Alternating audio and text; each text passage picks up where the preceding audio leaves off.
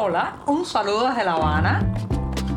Les habla Joanny Sánchez, cubana, periodista, ciudadana, y les traigo este cafecito informativo recién colado y sin azúcar para despertar.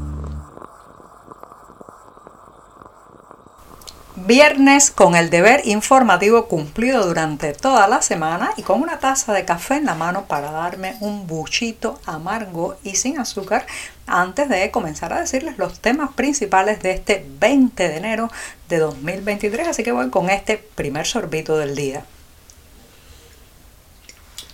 Después de este sorbito que me doy en una Habana todavía fresca pero soleada, les comento que poco a poco han ido saliendo algunas informaciones muy escuetas, muy parcas del estado actual de las finanzas nacionales, específicamente esas finanzas que sirven para comprar productos e importar a la isla, un país absolutamente dependiente de las importaciones, específicamente de las importaciones de alimentos. Todos estos números que van saliendo, también los detalles de un juicio que se le sigue a eh, la eh, parte cubana en Londres, por una deuda contraída hace un tiempo y que el oficialismo tilda de que un fondo buitre quiere depredar los recursos nacionales, quiere humillar financieramente al país. Bueno, pues todo esto se va completando, son como piezas de un calidoscopio que van cobrando una forma y esa forma, señoras y señores, es que las arcas nacionales están vacías vacías o con muy poco, prácticamente algunos economistas, algunos expertos atestiguan o aseguran que le quedan al país eh, básicamente eh, eh, los recursos para sobrevivir tres meses, para poder financiar lo poco que ya se financia durante tres meses. Yo me pregunto, ¿no tendremos los cubanos acaso derecho a que se nos rinda cuentas financieras de manera clara,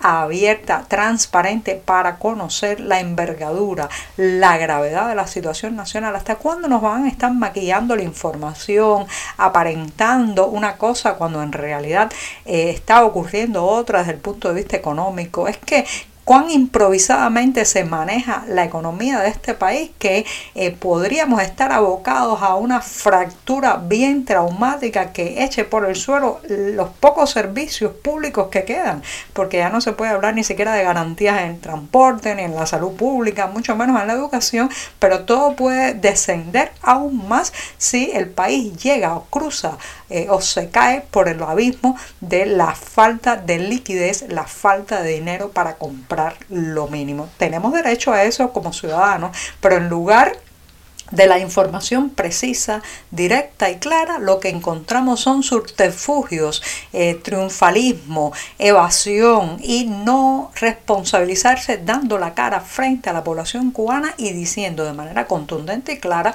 la situación en que nos encontramos. Es que nos tratan como niños pequeños, siempre ha sido así, pero señoras y señores, esas arcas son nuestras. El dinero que está ahí o que debería estar es nuestro también como ciudadanos y parte de la población de un país por tanto, no se trata de que ellos nos rindan cuenta de un dinero que les pertenece. Se trata de que hablen claramente y con sinceridad de nuestras finanzas. ¿Cómo están? ¿Qué se espera?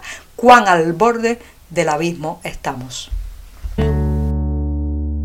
Si a un joven cubano hoy se le pregunta qué le evoca o qué sabe de la persona de José Miguel Millar Barruecos, muy probablemente no sepa qué responder, ni siquiera cuando se le diga su alias Chomi, sí, muy conocido como Chomi Millar. Pero hace unos años, hace una década, bastaba una llamada de Chomi Millar para poner a temblar y a correr a ministros y altos funcionarios del poder cubano. Esta madrugada en La Habana, a la edad de 90 años, ha muerto quien fue durante mucho tiempo la mano derecha de Fidel Castro. Su secretario personal también fungió como eh, pues eh, ministro de Ciencia, Tecnología y Medio Ambiente estuvo a cargo de la Universidad de La Habana en los años en que se llevaron a cabo las peores purgas y también los procesos de depuración, como se les llamaron, que expulsaron de las aulas a estudiantes que eran eh, pues eh, de alguna manera etiquetados como contrarrevolucionarios, revisionistas, homosexuales o religiosos. En ese momento, entre el año 1966 y 1972 en que se dieron las más fuertes de estas purgas, estaba al frente de la Universidad de La Habana el señor Chomi Millar. Pero no es conocido tanto por eso, sino por ser, reitero, la mano derecha de Fidel Castro, el hombre que le conocía todos sus secretos. ¿De qué iban estos secretos, señoras y señores? De lo que va el poder, silencio, secretismo, malos manejos, excesos. El hombre que además ayudó a canalizar y eh, actuó como vínculo en muchos de los, los manejos económicos, no solamente de su propio clan, que tenía inversiones en varias partes, en varios países del mundo, sino también de las propias finanzas de la familia Castro. Ha muerto en una especie de semi-olvido en La Habana por porque claro, al fallecer Fidel Castro en el año 2006, Chomi Millar se convirtió en un hombre muy eh, apartado, eh, primero porque no, eh, no comparte los favores de Raúl Castro y por otro porque conocía demasiado, había que aislarlo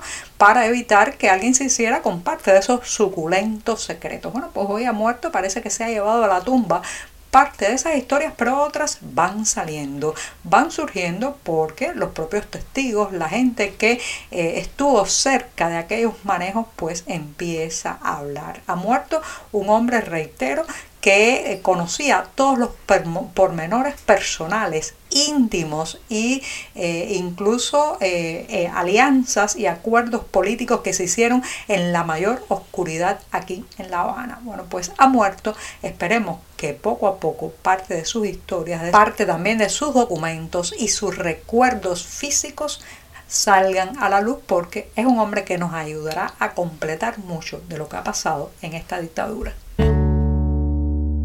Esta semana, específicamente miércoles y jueves, tuvo lugar en La Habana una reunión entre funcionarios de Estados Unidos y de Cuba sobre temas de seguridad. El encuentro ha estado rodeado de muchísimo silencio, apenas se ha sabido eh, la agenda de lo discutido en esa reunión, pero acaba de salir ayer jueves un comunicado de Washington en que asegura que eh, el encuentro del día 18 y 19 de enero aquí en la capital cubana no afecta el enfoque del gobierno del presidente Joe Biden en asuntos de derechos humanos. Ya saben que este tipo de reuniones siempre está rodeada de bastante polémica. Por ejemplo, en este caso, varios eh, legisladores republicanos pues se quejaron de que se estuviera eh, estableciendo un diálogo con regímenes autoritarios que afecta negativamente el bienestar de los ciudadanos cubanos como detalle significativo, la prensa oficial que le gusta tanto alardear de cualquier cosa, sin embargo, ha pasado bajo la alfombra también esta reunión. ¿Qué se habrá? ¿Qué se habrá debatido allí cuando tendremos los detalles? Momento de despedir este programa de viernes, el último cafecito informativo de la semana y me voy anunciándoles que justamente hoy en la noche, a las 8 de la noche en la ciudad de Miami, se estarán entregando los premios de la editorial El Ateje. Se trata de una casa editorial fundada en esa ciudad de Estados Unidos en el año 2020 y que tiene como misión fundamental la difusión y la promoción de los valores artísticos cubanos que ya ustedes saben hace mucho, mucho tiempo no están enclavados en una isla, sino que van allí donde hay un cubano en cualquier parte del mundo. Así que la editorial Ateje entrega tres de sus premios en la categoría de poesía, narrativa y teatro esta noche en Miami, Estados Unidos. Los detalles, como siempre, en la cartelera del diario digital 14 y medio. Ahora sí que me despido, no sin antes desearles un fin de semana en familia, con tranquilidad, buenas lecturas y felicidad. Muchas gracias y hasta el lunes. Por hoy es todo. Te espero el lunes a la misma hora. Síguenos en 14medio.com. También estamos en Facebook, Twitter, Instagram y en tu WhatsApp. No olvides, claro está, compartir nuestro cafecito informativo con tus amigos. Muchas gracias.